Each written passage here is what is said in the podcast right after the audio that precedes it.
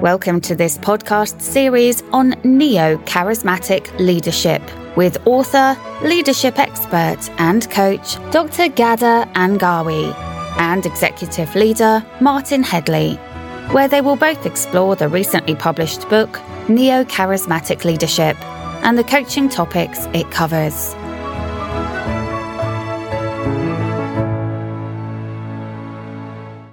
Martin, we are here today on our fourth episode and about to explore with our listeners the prerequisites of neo charismatic leadership. After we rolled up our sleeves and dug into the last two episodes, exploring the definition and its implications, I would like to start by asking a few questions that our listeners can reflect on while we're having this discussion. So, what does a leader in your understanding look like in terms of their personality and how they come across? Okay, good question. Because so many of the uh, uh, existing documents and writings out there don't really don't really address personality so much. So at first, uh, when you spoke to me about this, I had to think really long and hard. But I think the most important thing that I notice about their personality is that they are confident and honest and that their ideas make sense. Okay. So that is, um, in a way, their ideas make sense, perhaps more so because they are confident and honest. Mm-hmm. Um, you know, you, you have less, um, less of a level of comfort with somebody who doesn't appear to be confident, for example. Um, okay. and then beyond that, there is a passion for the area of common interest. So whatever it is that has brought the two of us together mm. to work on, um, you know, they must be as passionate as I am about it, or almost as so, um, so that I can actually believe that they want to make the same change that I'm basically signing up to follow them for. Yeah. Okay. And I, th- I think that's uh, uh, very important. The third thing I noted was that they take a genuine interest though in those with them and around them. Mm. So, you know, if it's great to see them treating me and others like me who are following them very, very well, very nicely. But it also matters how that leader treats other people as well. Mm. So, you know, it's not, it's definitely not winning at all cost. It is winning, but trying to find a benefit for everybody else as well. Um, and those three things that I've mentioned tend to fall down if that leader does not have a track record over time of actually making these things happen. So that that is perhaps not a personality trait. Um, you know, going back to your question, but I think what happens is how I see the leader's personality after a while, if things don't start to happen, tends to change. And so then I consider that, you know, they don't really have the personality to lead. Yeah. So it's, it's mainly about the influence they have over their followers and, and this doesn't happen overnight. It just develops through what you've just mentioned. Very much so. Mm. It does, it does build upon itself and you have a short period of time probably, well, I suppose it depends on the size of the goal, but I would say you have a short period of time of say maybe two to three months to really enroll mm. team members in, into whatever it is that you're doing. Yes, um, wholeheartedly. Um, yeah, yeah, but mm-hmm. um, you know, then if you can imagine it on a graph, your skills and the way people perceive you is going up slowly and slowly over that over that three months. It gets to an acceptable point where most people are willing to follow, um, but that's the point you can also mm. lose it yeah. as well. So if if nothing is happening, or there's just lots and lots of talk but yes. no real action, then that starts to go down again. And so, um, so the way you perceive their personality has then changed. So there is this balance between the culture of how they interact together and how you know they communicate and then the achievements or the productivity or the performance say of uh, how this leader pushes things forward uh, in terms of um, of an outcome that's great. Uh, my second question is Is this image exclusive to a color, race, gender, age, or status? How can you start to challenge your own biases? That is up a very significant question, especially with what's going on around us right now. I think um, very very timely too. You know, I would love to say that it makes no difference color, race, gender, age, national origin. You, you know, you, you list all of the so-called protected characteristics, and um, you say, well, it shouldn't make any difference. Well, perhaps on the surface it doesn't you know, somebody who comes to me, uh, for example, I mean, you know, you and I started working together. You're from Saudi Arabia. I'm from the UK and have lived a lot in the US. So we come from very different backgrounds, different cultures and everything. But in a relatively short period of time, we had established a relationship between ourselves, which was built on mutual respect and understanding of what it is that we were trying to achieve mm. and the changes that we were trying to make in the world. Mm-hmm. Okay. So yeah, I, I don't think that on the face of it, that makes much difference. Yeah. Below that, however, there's this insidious, uh, what they call unconscious bias that we all have, whether we want to admit it or not. Yeah. Um, and this is hard to look at. So, you know, what we've got to do is say, well, you know, is that leader doing something that I wouldn't agree with because in their culture that's acceptable? Yeah. Um, and are they doing it because, you know, with their national origin or whatever it happens to be, that's, that's what I consider to be normal for them. The question should, should then go down and say, well, am I sort of in agreement with what that culture tends to believe or what that culture is trying to achieve? Mm. And if I'm not, can I actually follow this person or the other way around. Could they actually follow me? See, that gets into a much deeper level of questioning. Mm. And, you know, whilst the first two to three months may be fine working with a leader, you know, you may notice things in, during that yeah. period of time and say, gosh, that's not acceptable. And you have to, you have to start saying, well, wait a minute. Why do I think it's not mm. acceptable?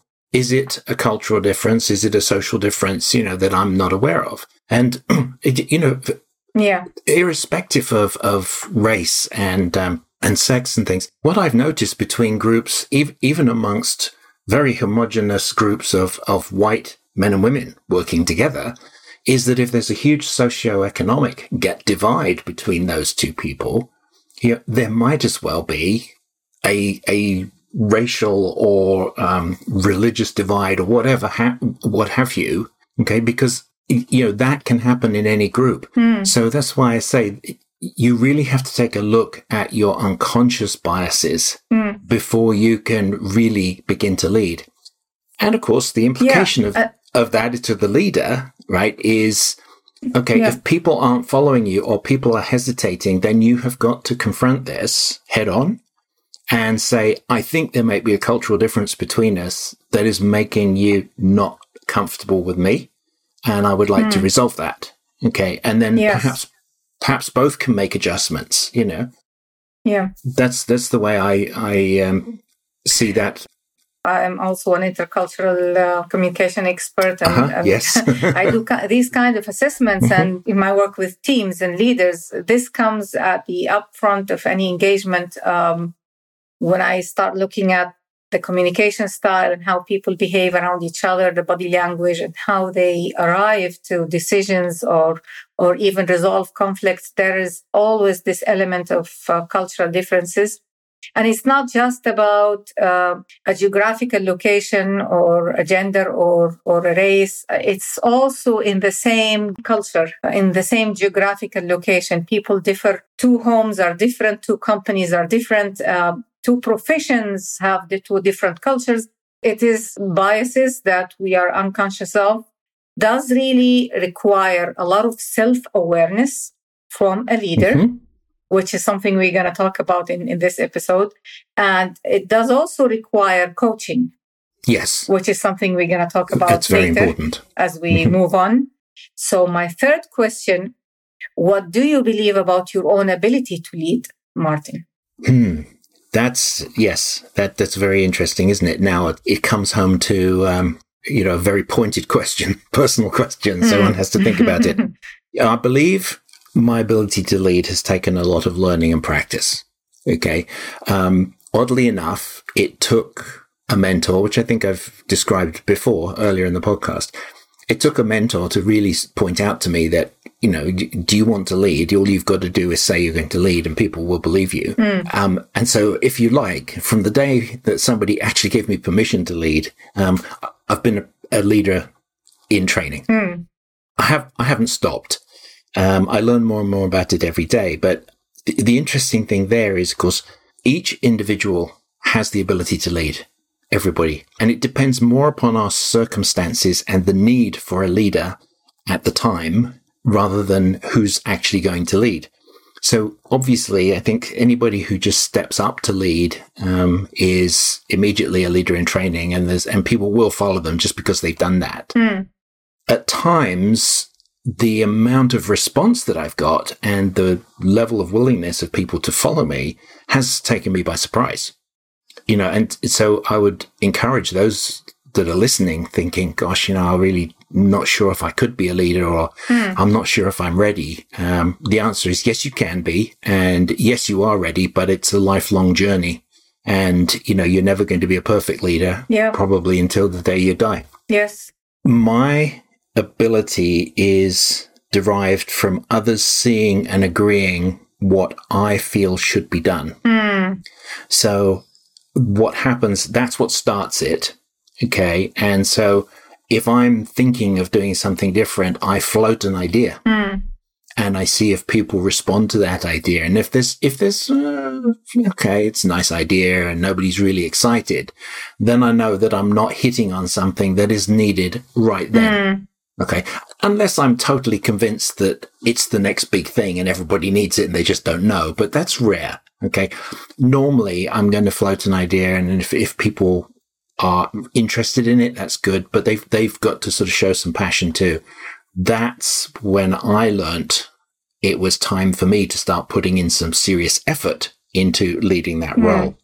And then the, the final thing that I think, uh, I've noticed about, about my leadership is it's not always tied to an income generating opportunity. Mm. You know, if, if the only reason that you want to lead or the only opportunity you have to lead uh, just happens to be an income generating opportunity, then great.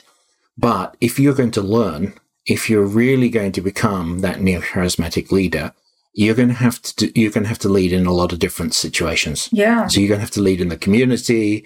Um, you're going to have to lead, you know, within your religion. If you happen to be religious, you have to lead in your community. Um, you know, it could be education, it could be uh, many, many different areas. In any communication, you have to lead. Uh, I mean, even now we're having this communication. Somehow you have to step up and say something or interact with the other person. Or if there is a situation at home where you need to, you know, take the lead, uh, pick up yourself and, and, and go to a child's room and just sit with them and, and, you know, lead the conversation, lead them out of their uh, you know mood this is this is normal and it happens every day but we don't notice we don't think it's leadership when it, we label it at, di- as, at different uh, labels mm-hmm. but it is actually leadership so i suggest uh, that our listeners really consider every kind of interaction as an opportunity to practice their leadership even at a small scale uh, and then reflect on how it went yes and how it felt. Yeah, the, the, reflection mm-hmm. is so important. Um, when I think about my leadership, the, you know, the view of others about me is important for me to hear. So feedback is important for me. Now, it, that doesn't mean it's always right. Okay. But it is always feedback and it needs to be thought of. So in some respects, you know, what you've described, um, a parent is a leader because a parent, you know, will sit with a child and work through an issue so, you know, all of us in our family relationships get a little taste of leadership. We just don't call it that. And I think it, you know, it, it does, it serves us well to go back and think, well, you know, as a parent or, you know, if you're not a parent yet, how did my parents handle particular situations? And, you know, did I ever give them feedback?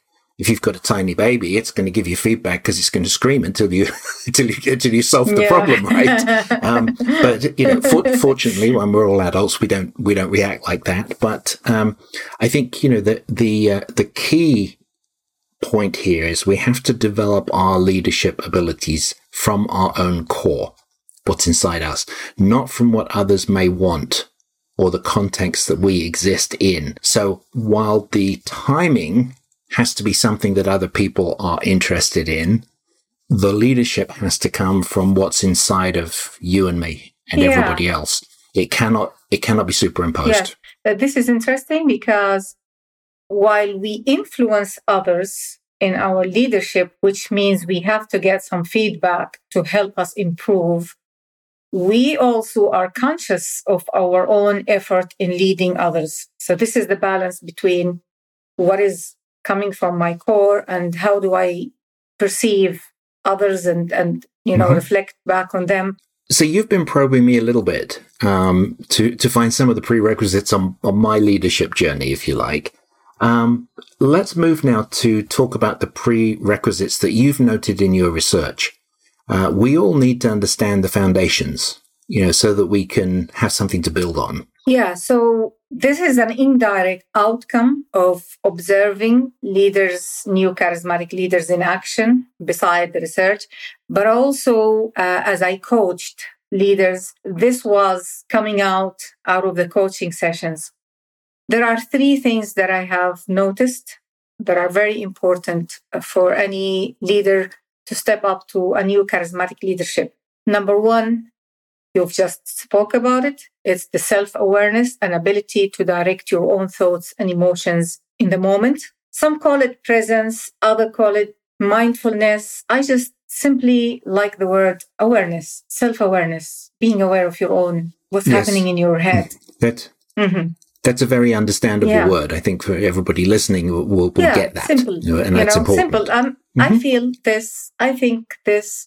And I'm thinking this right now. And I don't know why I'm thinking this, but I'm thinking this right now. And it's like, you know, having that dialogue in your head about your thoughts and emotions. Yes. Silently, of course. Right. Nobody's going to hear you. It's, it's inside your head, but you're not diverted away from it. So the, the difference between being self-aware and just aware, self-aware is more of I am hearing and seeing and, and keeping myself in that. Space mm-hmm. for some time, not running away from my thoughts or trying to change um, physically the location or, or do something else so that I could divert or, or, you know, distract myself from that thought. I sit with it. Yes. I accept it and I live with it for a while mm-hmm. and, you know, I resolve it. So that's number one for a leader. It's a must. And the number two is the empathy, not empathetic listening. Empathetic listening can be faked. It's like step number one into empathy. But empathy itself, it's inside you. It sits in. You relate to the world through empathy. Mm-hmm. You empathize yeah. even if that person is on TV or just walking, you know, away from you or doing something you have no relationship with them. You, you still empathize. You feel it. Yes, that that is um, a great point because the, the sort of fake empathy um, will actually destroy you as a leader very, very quickly. Uh, people recognize that you don't really care about something. Um, Caring, you know, yes, yeah, concern. What, one clever trick that I was taught early on in my career was to, um, you know, just pick up the news for a day on, on the television or the radio or something, and you know, very often there there are sort of controversial people on the news. And they said, just try and listen to the news with the single objective of understanding that person's point of view, whether you agree with it or mm. not. And mm-hmm. you know, the first time I did it, I thought, "Oh, this is hard." um, and then, then you you get better and better at it. But what what you're doing is you're beginning to realize that you know people do things for reasons which may or may not be good, um, but in many cases, they actually did do something for a good reason, but it didn't turn out so well. And so everybody, particularly in the media, is very happy to jump on them. Um, but, you know, there is you sitting there saying, okay, I don't agree with this person politically. Um, I don't like the business that they're in. I don't like lots of things about it. So now I'm going to sit down and try and appreciate their point of view. Yeah. That will teach you empathy. Yeah. And number three is having a personal noble goal, which we call vision, Mhm. which we call purpose. So, first of all, you have to develop these three skills and then come to neo charismatic leadership ready to be a neo charismatic leader. Okay, that's good. Three is not too hard a number to, to deal with. Um, you know, again, you know, Yes. part of what we're doing here is trying to make it as easy as we can for our listeners to, to self develop, isn't it? So, um, what I've noticed though is the self awareness, empathy, and the personal vision or, or, or noble goal. Um, those, um, there's a lot of information already about that because if I'm uh, not incorrect, aren't those key parts of emotional intelligence measured by EQ? Yes, definitely. And the research proves it. And we're not going far from, from these things. We're just emphasizing that it is a prerequisite. It requires a, a, really high level of emotional intelligence uh, from a leader. Uh, it requires a level of cultural intelligence as well, which is the awareness we spoke about about other cultures and your own biases. It's very good. So um, we'll wrap this up into the original discussion with altruism and ethical standards. How would you define altruism then uh, in, in a behavioral? So altruism is not a prerequisite. It is a developed orientation. It is part of you. It is your core. If you are altruistic or you're egoistic, shades of altruism and egoism and, and in situations you can be this or you can be that. The essence of it that it is something that you can develop and increase in yourself with the increased empathy and awareness and uh, the noble goal, uh, you'll be sure to harness your uh, altruistic or egoistic uh, tendencies. Until next time, Ghada, thanks very much. And thank you to our listeners. Thank you. Ghada and Martin, hope you enjoyed this episode. There is more information available at neocharismaticleadership.org. And if you would like to discuss coaching or training for yourself or your team, you can contact Ghada and Martin through the website. We look forward to your participation next week.